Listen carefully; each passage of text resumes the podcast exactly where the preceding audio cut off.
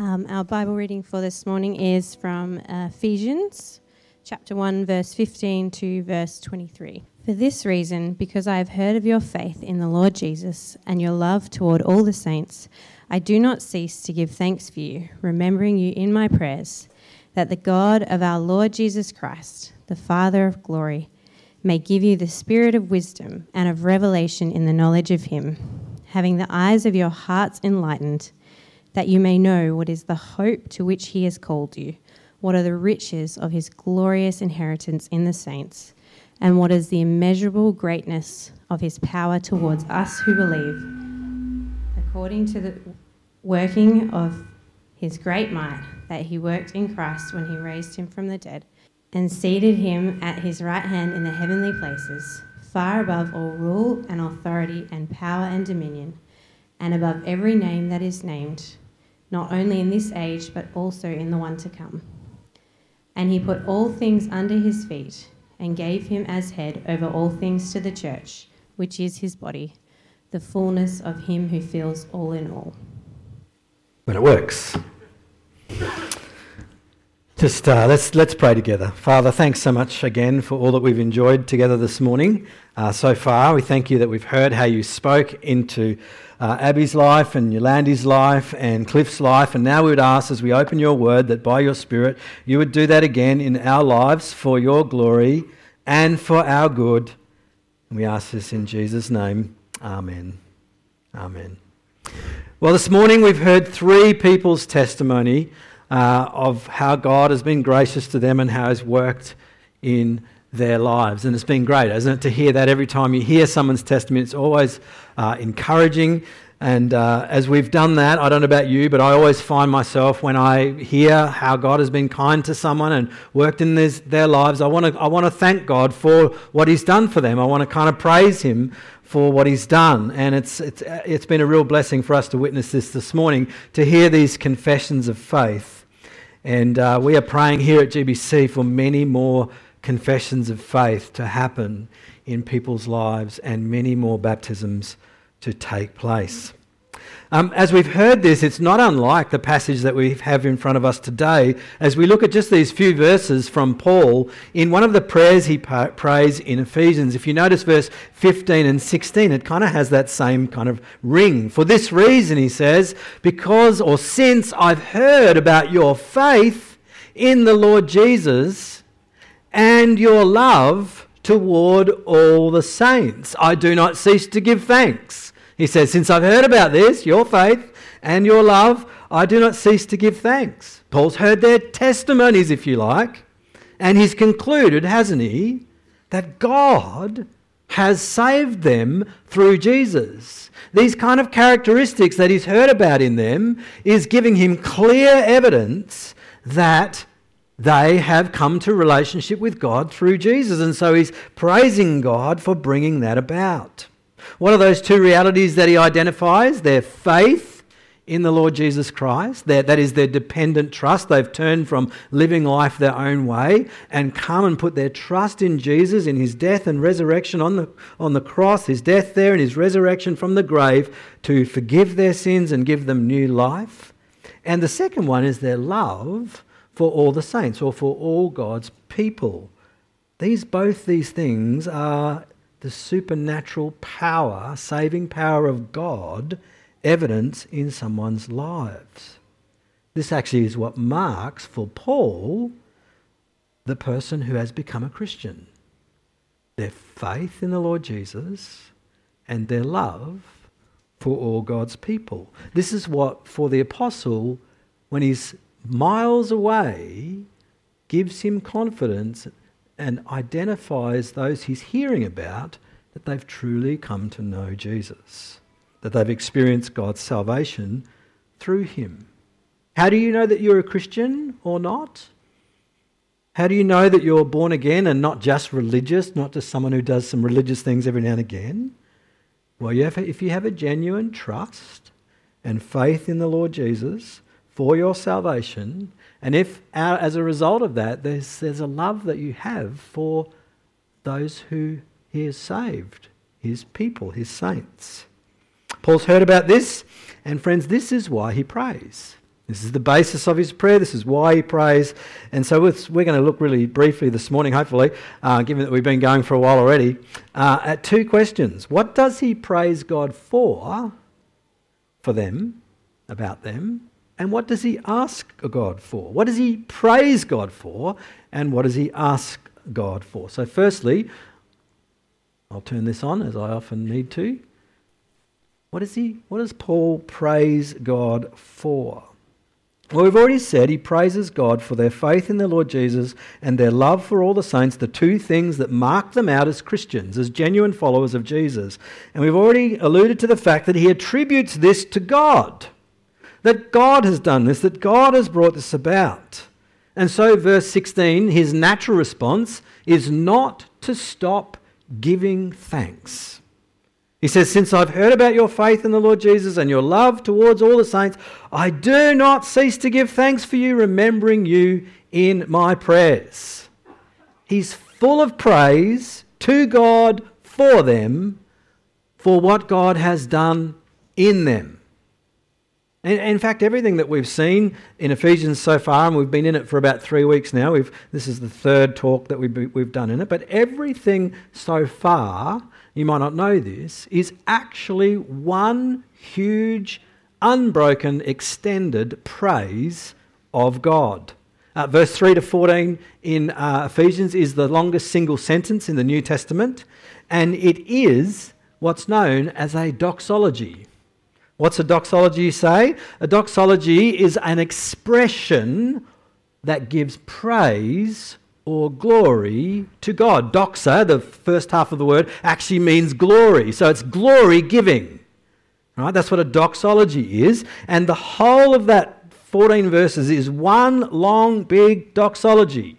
Paul's kind of just bursting out, praising God for who he is and what he's done.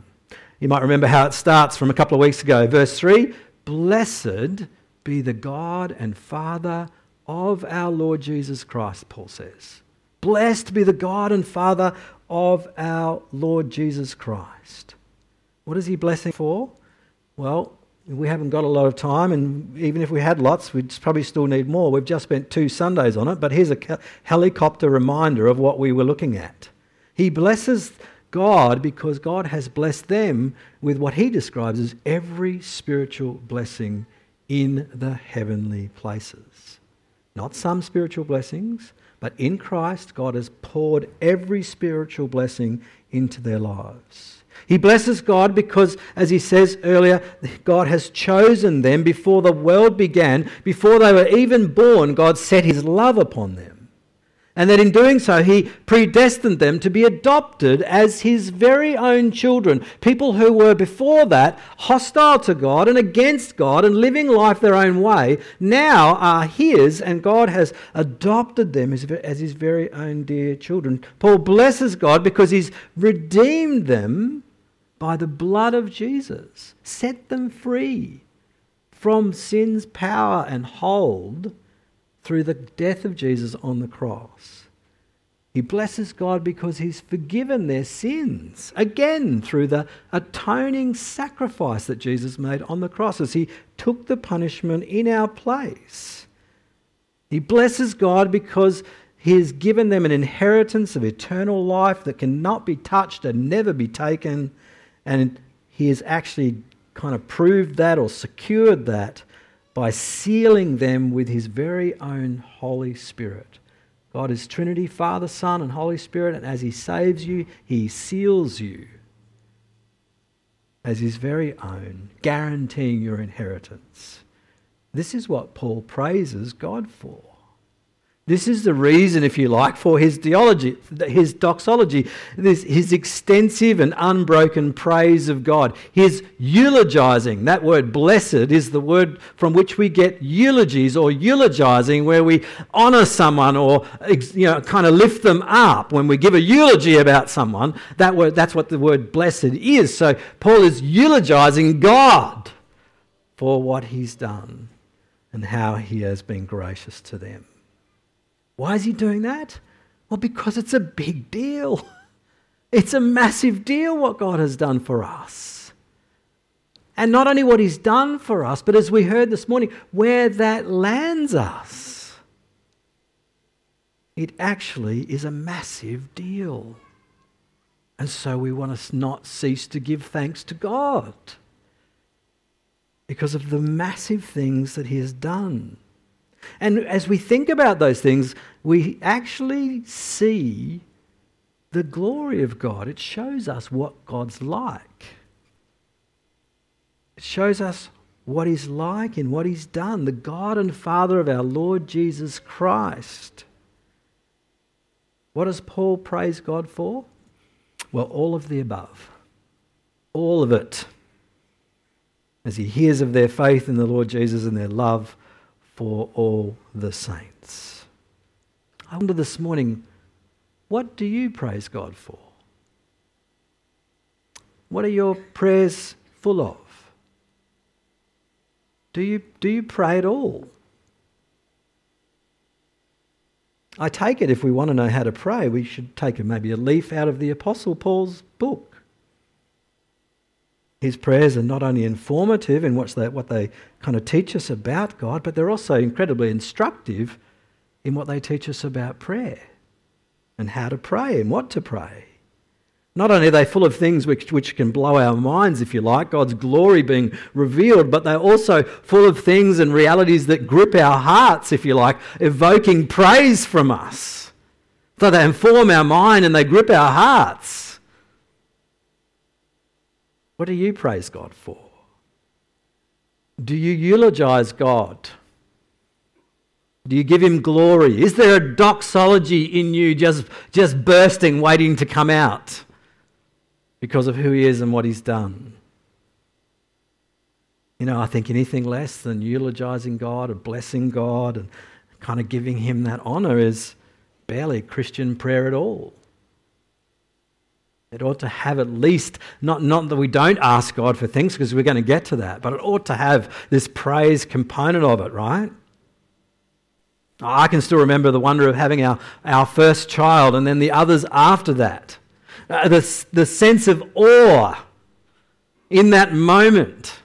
Every time this little one arrived, you know, the sense was, look what God has done. Yes, we had a part to play in it, but look what God has done. Look at this new life that is brought into being. Uh, this, this little life that wasn't there but now is. New life that's been given and that has begun. Friends, every time someone comes to faith in Jesus and as a result loves his people, miraculous new life has been given to them, to you, in Christ by his grace. Not because you were good enough, not because you earned it but because he gave it. Do you praise God for the new life that He's given you in Jesus? And do you praise God for the new life that is given in your brothers and sisters in Christ around you? Do you plead with God that he might give many more new life in Jesus. That many will turn, as we heard this morning in those testimonies, from living life without God and come to faith in Jesus and be adopted by God as one of his children. What does Paul praise God for? Well, there you have it. Secondly, what does Paul ask God for? And this is where it, where it gets a bit interesting, right? Because on the one hand, you can think, having listed all those things out, I mean, isn't that enough? Like, should we even ask God for more? Is that like, you know, we're being a bit greedy kind of thing if we keep asking? But Paul doesn't think so. He's happy to ask for God, uh, for, for more things from God. What does he ask, though? Well, he asks now not so much what he asks is not so much about what God has done for us in Jesus, but about that landing for us in our lives deeply through the power of the Holy Spirit. Let me read to you verse uh, 16 and following. Paul says, I do not cease to give thanks for you, remembering you in my prayers. Here it is that the God of our Lord Jesus Christ, the Father of glory, may give you the spirit of wisdom and of revelation in the knowledge of Him, having the eyes of your hearts enlightened, that you may know what is the hope to which he has called you? What are the riches of his glorious inheritance in the saints? And what is the immeasurable greatness of his power towards us who believe?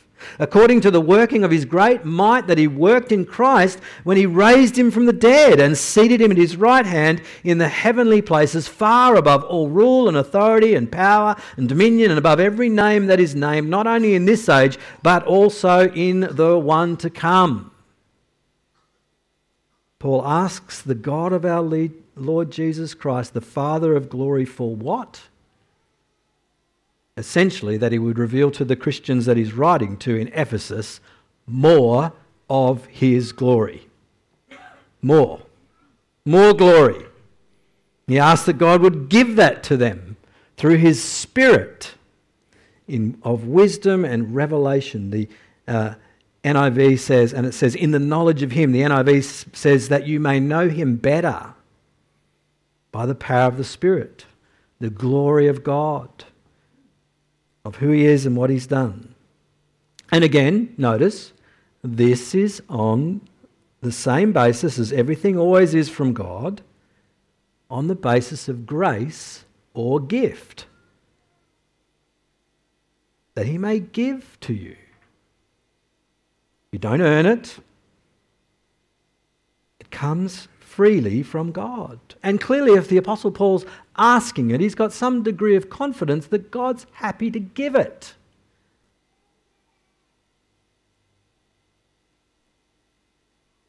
What's clear here, friends, is if you're a follower of Jesus,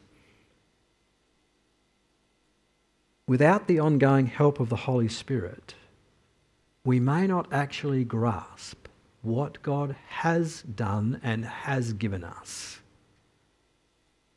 And worse than that, it may not actually grasp us or land for us, and so not mayfrance in our lives that our good Father intends. So we want to ask we want to ask. And Paul asks for three very specific things. Did you see them there? He, wants, he asks that God would give them the, the spirit of wisdom and revelation in the knowledge of Him, that having their hearts enlightened, they might know the hope to which He has called them, the glorious inheritance in the saints, and His great power towards us who believe.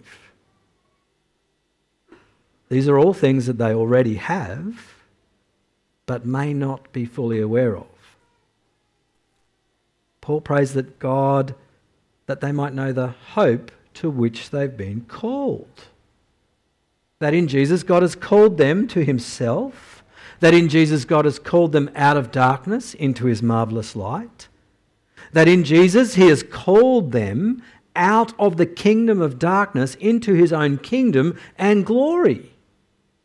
That God has called them to Christ and called them to a holy life, to holiness, that He has called them to freedom from sin and guilt and shame and peace. He's called them to peace, peace with God and peace with others, and that He's even called them to suffering as the world, the kingdom of darkness, reacts and is hostile towards the kingdom of Christ. And when that clash happens, followers of Jesus often suffer. And God has called us to that, but ultimately has called them to glory, to eternal existence in the presence of the glorious God, the God and Father of our Lord Jesus Christ. Paul prays that this hope that we have might deeply land for us Secondly, he prays that they might know what are the riches of his glorious inheritance in the saints or in God's people. And friends, this is mind blowing, just this one thing, when you realize what's being said. Because when you and I think of inheritance, we often think of what we're going to get, right? What I'm going to inherit at a certain point in my life, maybe if there's something to inherit. Uh, or perhaps even when we think of it in terms of following Jesus, we think of our inheritance that we get as a Christian, which is true and is here even in this chapter. Uh, chapter 1, verse 14 speaks of the Spirit being the guarantee of our inheritance until we acquire possession of it. But this is different. This says His glorious inheritance in His people. This is God's inheritance. This is speaking about what God inherits. And what does He inherit? The saints, His people his blood bought, Holy Spirit sealed people. And this inheritance is called glorious. Do you realize? You are, if you're a follower of Jesus, part of God's glorious inheritance. How's that even possible? I don't feel that glorious. In fact, if I'm honest about myself, I'm far from it. I'm flawed. How's that possible? Well, a little later in Ephesians, it talks about Jesus dying, loving the church so much that he gave himself for her, that he might wash her and present her one day as a radiant bride, Jesus being the groom and the church being the bride. And it says, spotless and without blemish. So one day God is going to inherit the people he has made perfect and redeemed, and it's going to be glorious breathtaking, beyond your wildest imagination. A people fully purified and redeemed. Can you imagine that? With no flaws at all. No sins, no struggles, no fears. Paul's saying, I want you to know what is God's glorious inheritance in you as his people. This is who you are, and this is who you're going to be.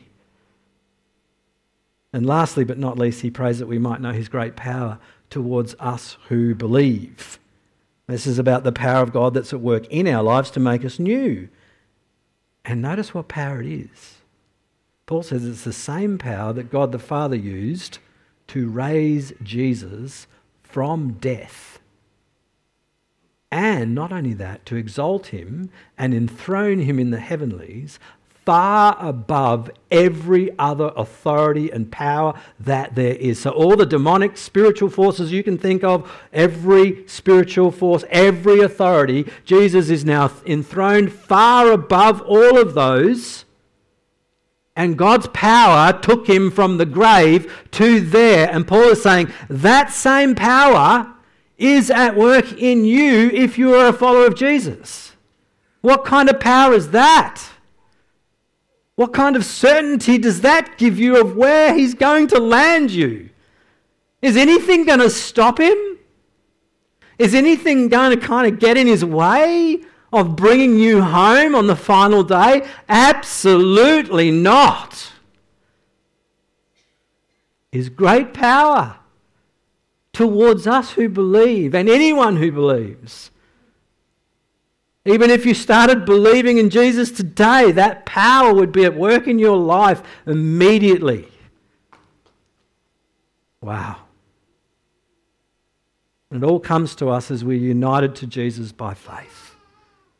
The last couple of verses, Paul speaks about Jesus being uh, raised to that place and all things under his feet.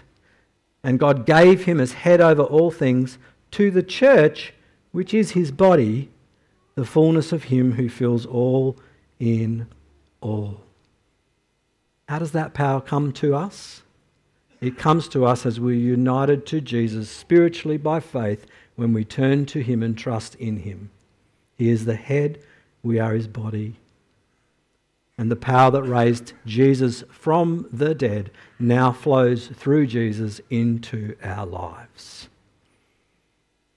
And Paul says he is the fullness this is about the fullness of Him who fills all in all.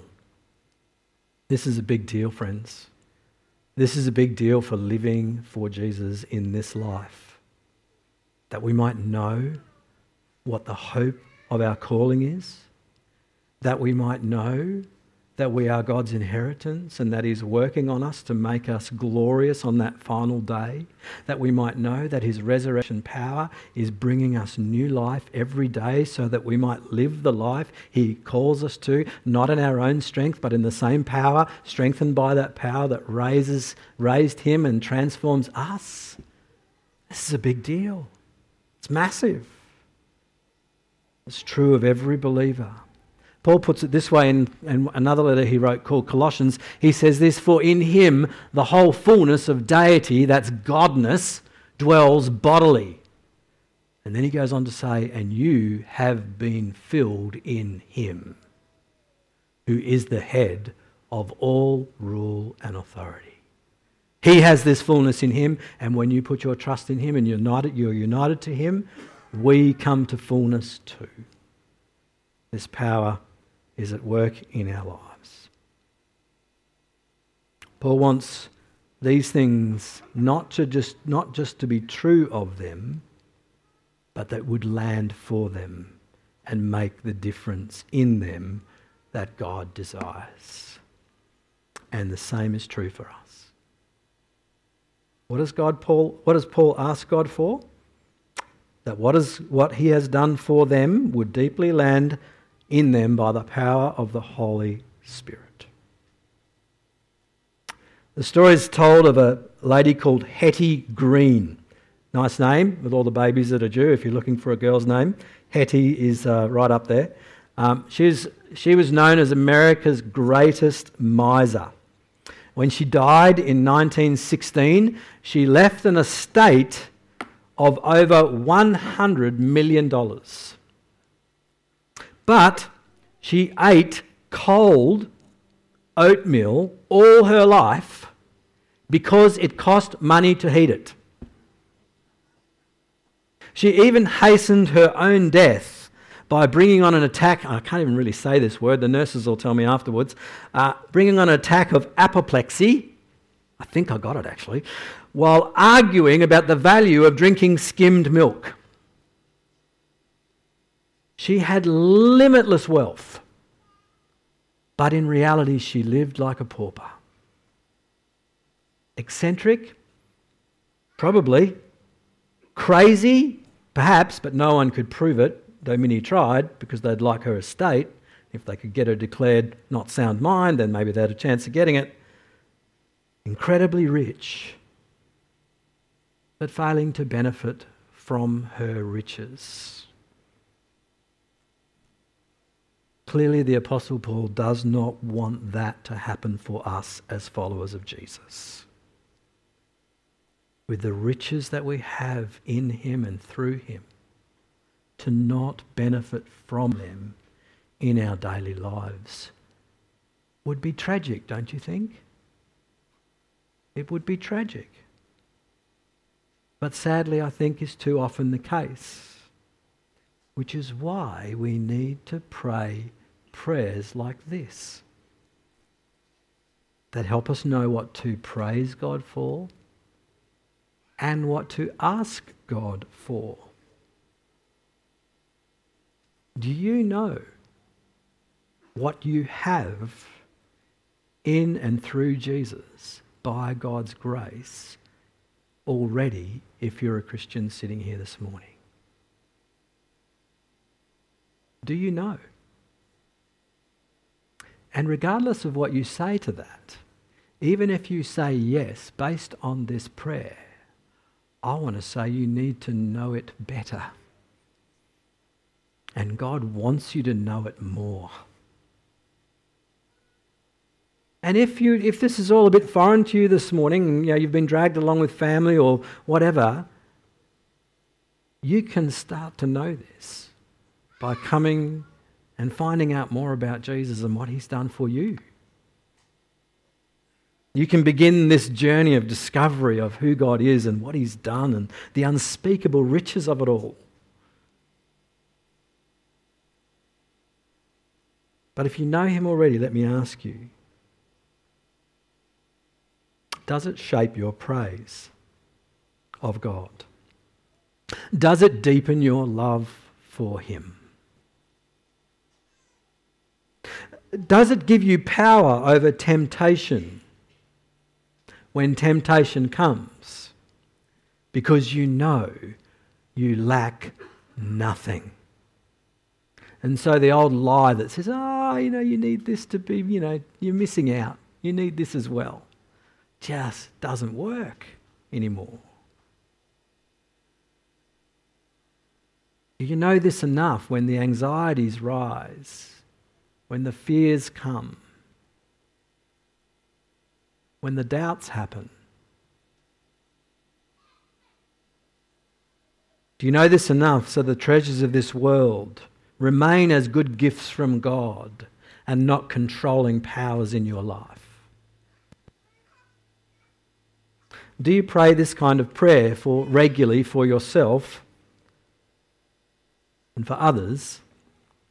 And if, this is your church home this morning or whatever church you're a part of, do you pray this kind of prayer for your church?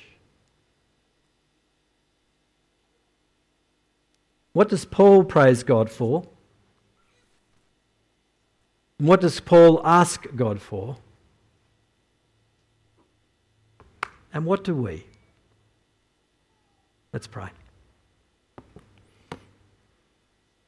Father, we would be uh, amiss if we come now and don't follow this pattern of prayer that we've been given by you in your word through your servant, the Apostle Paul. And so, uh, yeah, Lord, we would just begin by saying, as we've heard peop- uh, the testimony of people's faith in you, Lord Jesus, and their love for your people this morning and in other places, and even as we perhaps recognize some of those things in ourselves, we want to give you thanks and praise for that.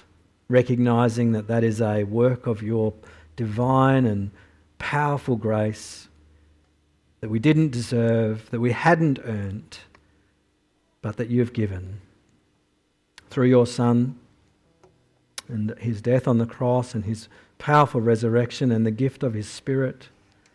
Father, we thank you. You are a good Father. You adopt us as your children. Lord, you forgive our sins and you redeem us and set us free from them. How good are you? Father, we would ask that we might know these things in a, in a deeper way Lord, that they might not get pushed to the side of our minds and our hearts and other things take over, but that you, by your Spirit, Spirit of wisdom and revelation, that you would keep them at the center of who we are, at the center of our hearts and minds and lives, so that they might have the shaping power that you desire. That's both brings you glory and is incredibly good for us. Father, we give you praise today. Thank you for all that we've enjoyed. Thank you that we can now sing in response. Uh, help us to eulogize you, to bless you as we sing and as we conclude. And Lord, you know every heart here in, in this room this morning. You know exactly where we're at, at what stage of the journey we're on. Would you take us, whatever the next step is, in your kindness? Would you show us your goodness and, and uh, yeah, lead us on? We ask this in Jesus' name. Amen.